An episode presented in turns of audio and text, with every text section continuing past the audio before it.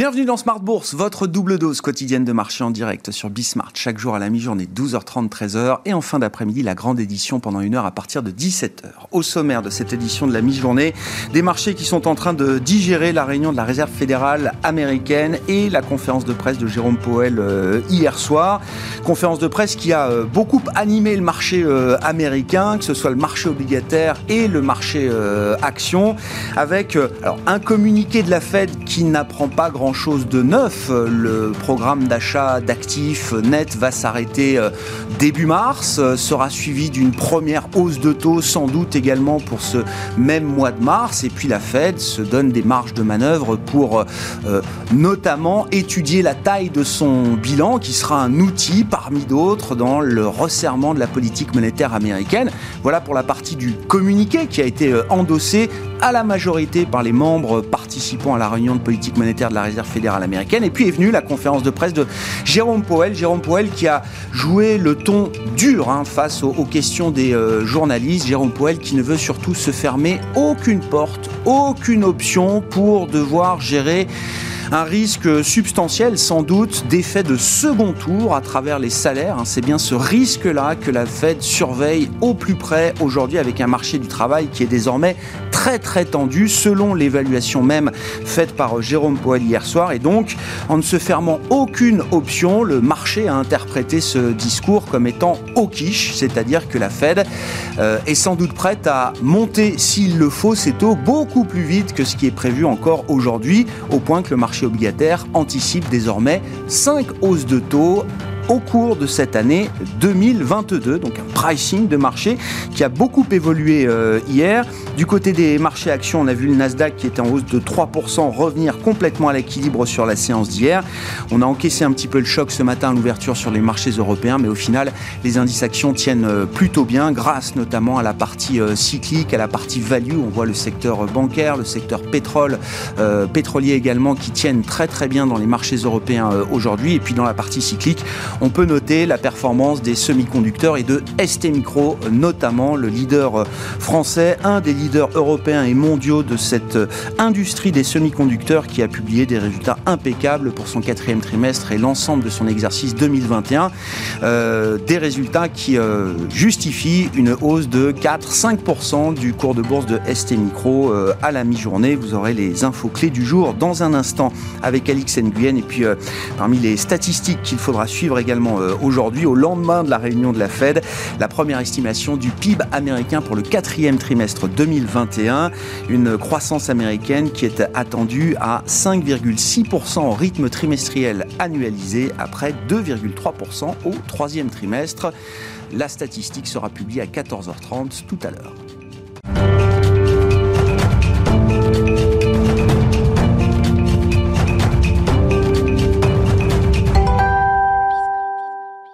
Des marchés européens qui, euh, après Wall Street, euh, digèrent le discours de Jérôme Powell hier soir. Les infos clés à mi-séance, c'est avec Alix Nguyen. L'euphorie d'hier n'est plus de bon ton aujourd'hui après un rebond de 2,9% en deux jours. L'indice parisien stoppe net son ascension, désappointé par un Jérôme Powell dont le ton se fait plus dur face à l'inflation. Si à 14h hier, un communiqué de la Fed annonçait sans surprise qu'elle n'augmentera ses taux d'intérêt qu'en mars et insufflait donc une ambiance de fête à Wall Street, une demi-heure plus tard, c'était au tour de Jérôme Powell de s'exprimer et il s'est montré déterminé à combattre l'inflation, coupant ainsi la chic à la place new-yorkaise où le Nasdaq est passé dans le rouge avant de finir la journée sur une micro-hausse de 0,02 points pour cent et le S&P 500 de reculer de 0,15%. Le président de la Fed n'a pas exclu une hausse d'un demi-point de ses taux directeurs dès sa réunion du mois de mars. Il s'est aussi attelé à répéter que le scénario n'avait rien à voir avec le dernier resserrement du crédit engagé en 2015 et ce pour trois raisons, la croissance très forte, le plein emploi et l'inflation Il devrait donc s'agir d'un resserrement monétaire plus ferme. On relève aussi que Jérôme Powell n'a pas lésiné sur les risques de mauvaises surprises, estimant les conditions d'inflation légèrement plus mauvaises, depuis la dernière réunion de la Fed à la mi-décembre 2021. Sur le plan macroéconomique, on attend quatre indicateurs américains. Aujourd'hui, les inscriptions hebdomadaires au chômage, la première estimation du PIB du quatrième trimestre, les commandes de biens durables de décembre et les promesses de vente de logements du même mois. Euh, côté valeur, plus forte baisse du CAC ArcelorMittal reculé de 2,8% ce matin. Euh, plus globalement, les valeurs motrices du rebond d'hier sont aujourd'hui dans le rouge. C'est le cas de Kering, Hermès et L'Oréal. ST Microélectronique, c'est en nette progression. Le groupe enregistre un chiffre d'affaires et une marge opérationnelle record. On relève aussi qu'après avoir consacré 1,83 milliard de dollars d'investissement à ses usines, le groupe envisage de dépenser environ 3,5 milliards de dollars en 2022. Et puis le stock 600 associé aux banques signe la meilleure performance sectorielle en Europe, portée par la perspective de hausse des taux. BNP Paribas, Société Générale et Crédit Agricole grimpent. Tendance, mon ami, chaque jour à 12h30 et 17h dans Smart Bourse sur Bismart avec Alix Nguyen.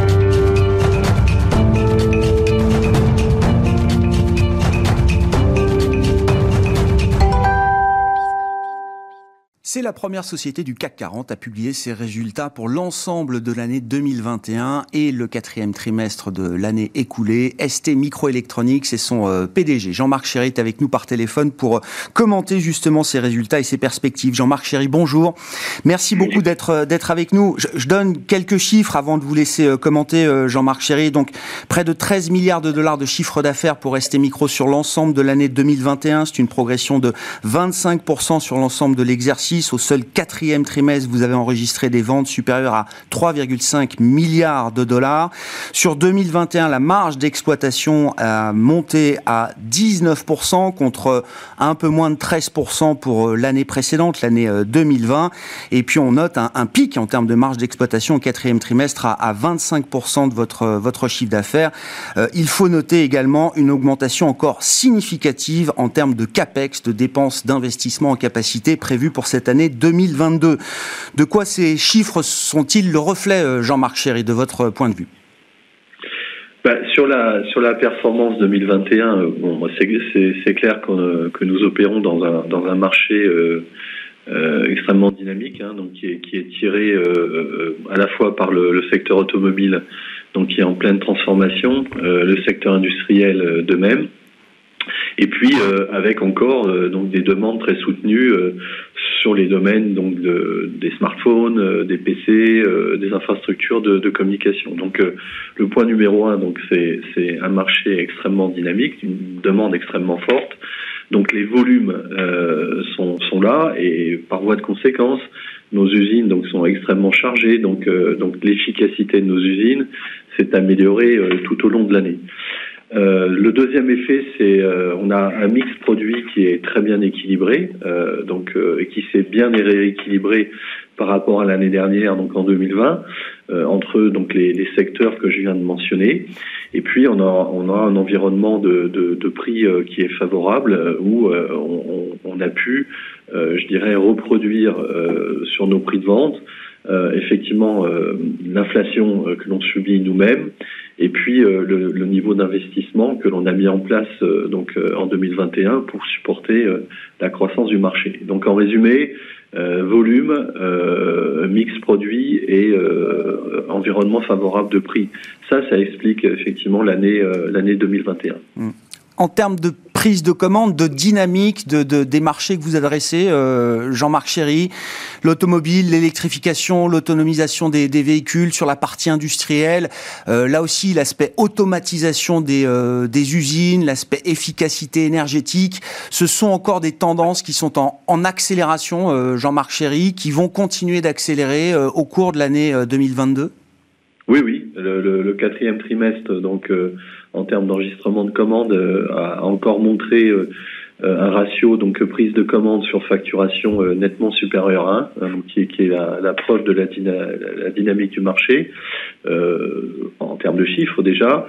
les portefeuilles de commandes qu'on a en possession aujourd'hui couvrent à peu près des, des horizons de temps de l'ordre de 18 mois. Donc on a une visibilité, une très bonne visibilité sur ce que l'on a à faire.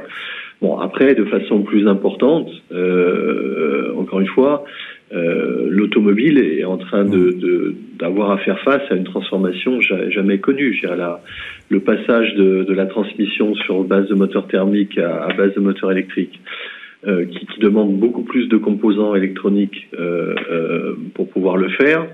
Euh, comme vous l'avez dit fort justement, euh, plus de sécurité, plus de conduite autonome, demande même chose, beaucoup plus de composants. Le changement des, des architectures des véhicules aussi, parce que si vous pouvez, pouvez mettre à jour par software de façon simple les véhicules, vous devez changer l'architecture hein, pour qu'elle soit moins fragmentée. Bon, tout ça ne, ne, ne fait euh, qu'appel à beaucoup plus de composants. Et on a une tendance très similaire sur le, sur le secteur industriel. Donc on a une réalité par les chiffres, mais, mais de façon plus importante, on a une réalité qui est portée par des transformations qui sont structurelles et qui vont durer sur plusieurs années.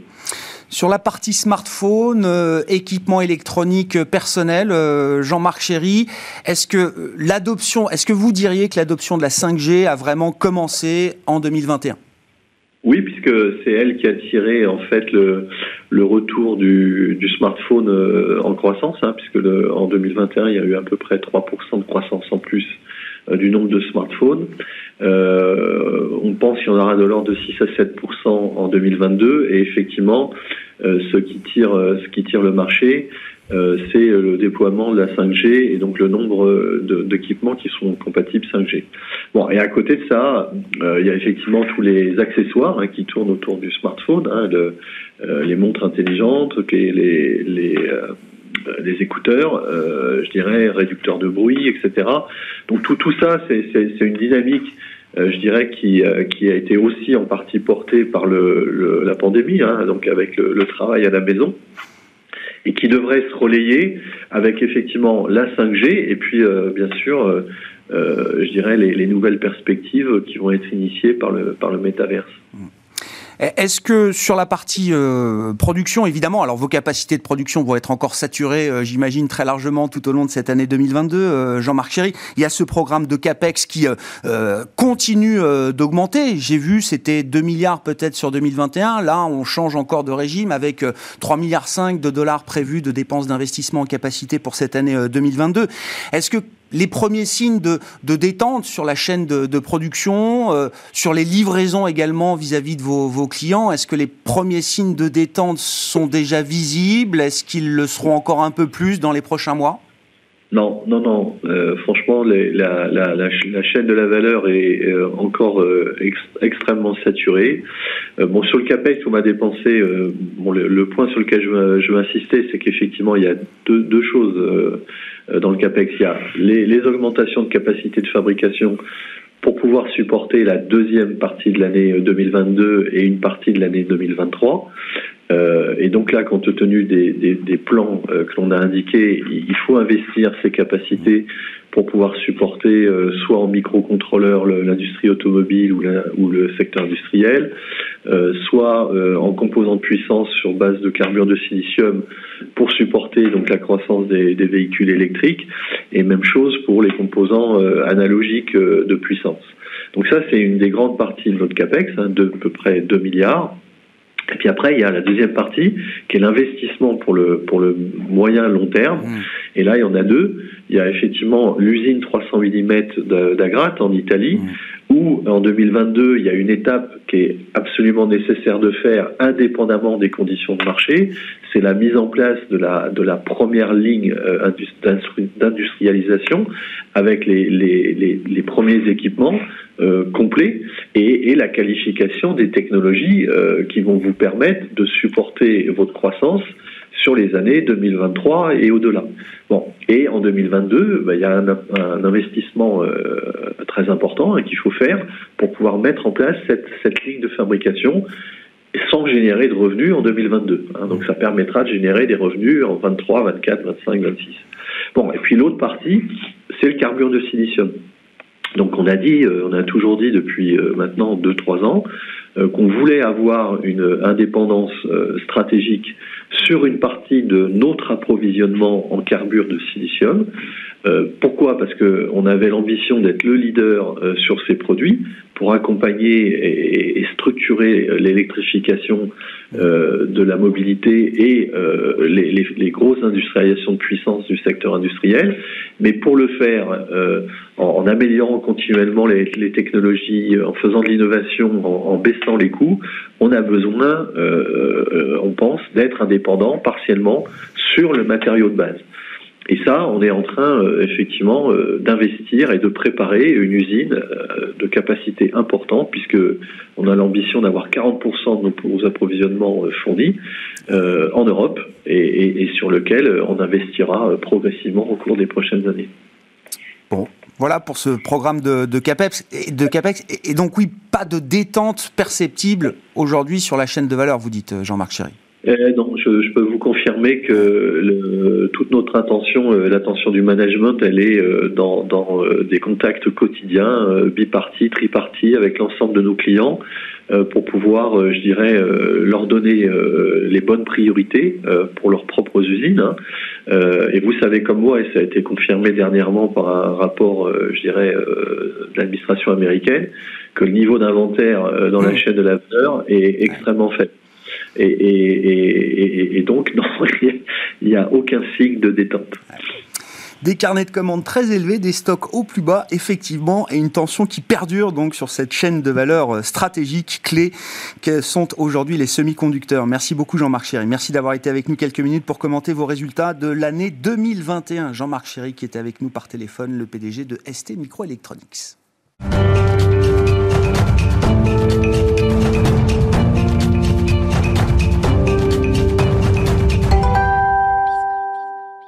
Oh, c'est une bonne manière de commencer la discussion de marché avec Franklin Pichard. Bonjour euh, Franklin. Bonjour. À mes côtés en plateau, bien sûr, directeur général de, de Kipling Finance. Oui, on pourra parler de la Fed, des, des, des, mouvements de marché assez impressionnants, une vitesse euh, de mouvement euh, dans les marchés qui est, qui est assez impressionnant. Mais on est dans la période de résultats d'entreprise.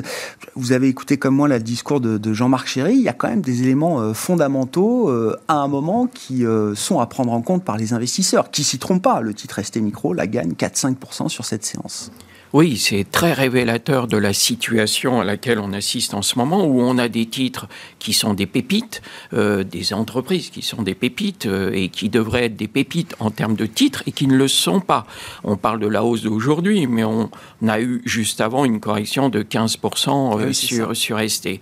Venant de 46, c'est tombé à 40, hein, Oui, ça? même ça a cassé les même 40. sous les 40. On était bien sous les 40. Et par conséquent, on voit bien ce, décalage entre l'économie réelle et la perception qu'ont les hedges, les automates et ces gestions alternatives qui viennent agir euh, en fonction de critères euh, divers et variés. Euh, on a parlé des capex immédiatement, on associe ça à la hausse des taux, etc., etc. Donc Aujourd'hui, quand la société publie, bah, tout le monde euh, tombe un peu de son arbre et se dit ah mais finalement c'est mieux que ce qu'on attendait.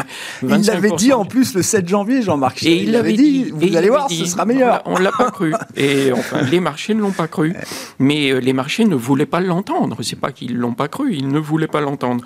Et puis aujourd'hui, vous voyez euh, les des grandes maisons comme Odo ou Kepler. Kepler a 54 euros comme objectif, Odo a 56 euros comme objectif ce qui était euh, déjà des objectifs qu'ils avaient, que les analystes avaient, qu'ils ont rehaussé un petit peu, mais euh, euh, véritablement, ça doit servir d'exemple. Mm, mmh. Ça n'est pas un cas isolé. On peut avoir des très belles publications et des titres malgré tout qui n'ont pas pu être sauvés par le tsunami actuel sur les techs. Ouais, c'est ce que vous dites, ça doit servir d'exemple.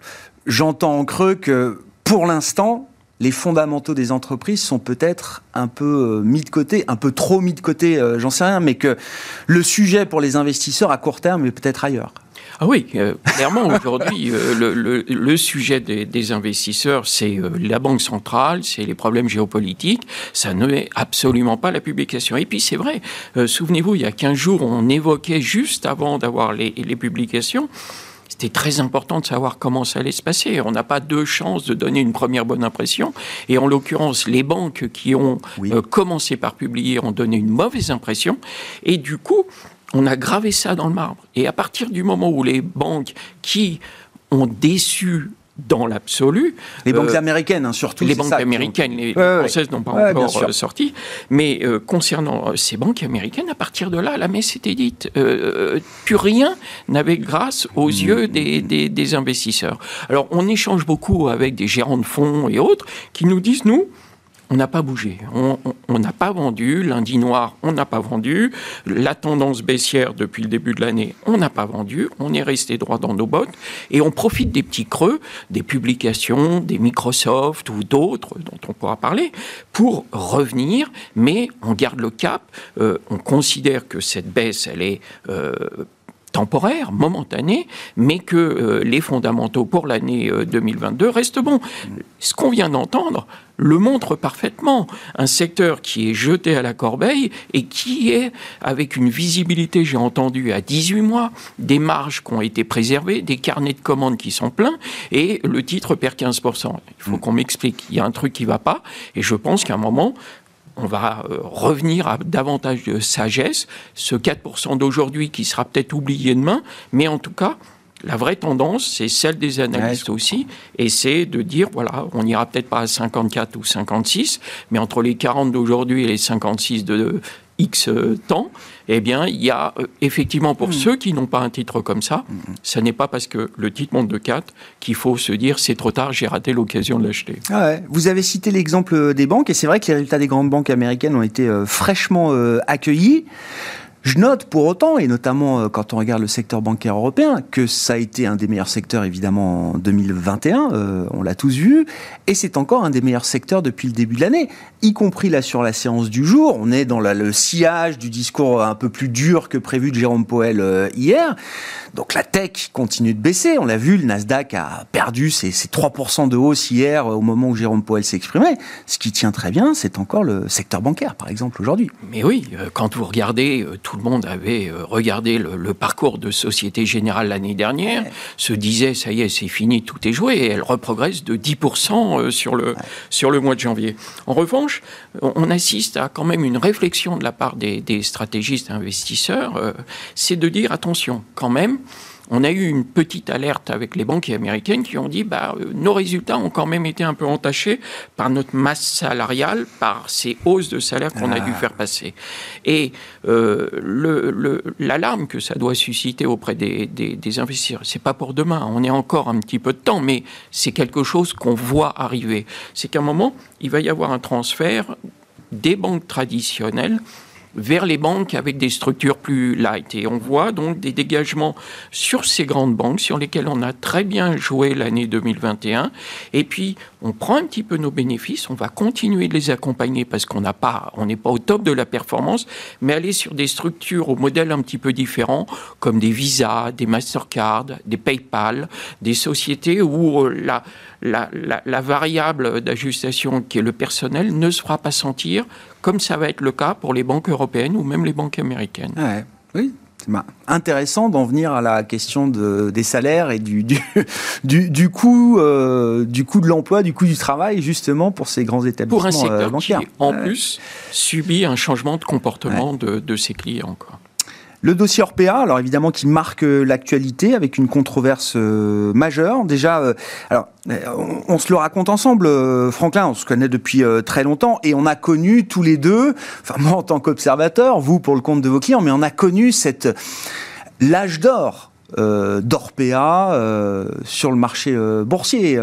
cette phase de momentum de, croissance, croissance rentable, c'était une valeur darling, adorée de tous les gérants croissance, une valeur mid-cap en plus, qui était emblématique justement de ce segment de marché jusqu'à il y a quelques années. C'est-à-dire qu'il y, a la controverse du moment, mais il faut déjà noter que on avait peut-être déjà changé un peu de régime vis-à-vis de ce type de valeur et d'une valeur comme Orpea Oui, typiquement, euh, c'était euh, soit que ce soit Corian, euh, Orpea, l'ensemble du, secteur, c'était un secteur qui était entouré et c'était des valeurs qu'on avait en portefeuille parce que bah, déjà, on a eu des périodes de crise importantes et c'était quand même des, des, modèles très résilients. le modèle économique est et statutaires de ces entreprises étaient des occupations à 100%, mm. des listes d'attente, euh, effectivement des publications de résultats qui, qui étaient belles et qui étaient effectivement des titre qu'on arbitrait plutôt parce que quand on a eu euh, cette fameuse reprise euh, après, après le, Covid, eh bien, euh, on a considéré qu'il y avait mieux à faire sur des values, sur des valeurs cycliques, mm. sur des valeurs industrielles qui avaient un potentiel de rattrapage et qui profitaient du redémarrage de la croissance.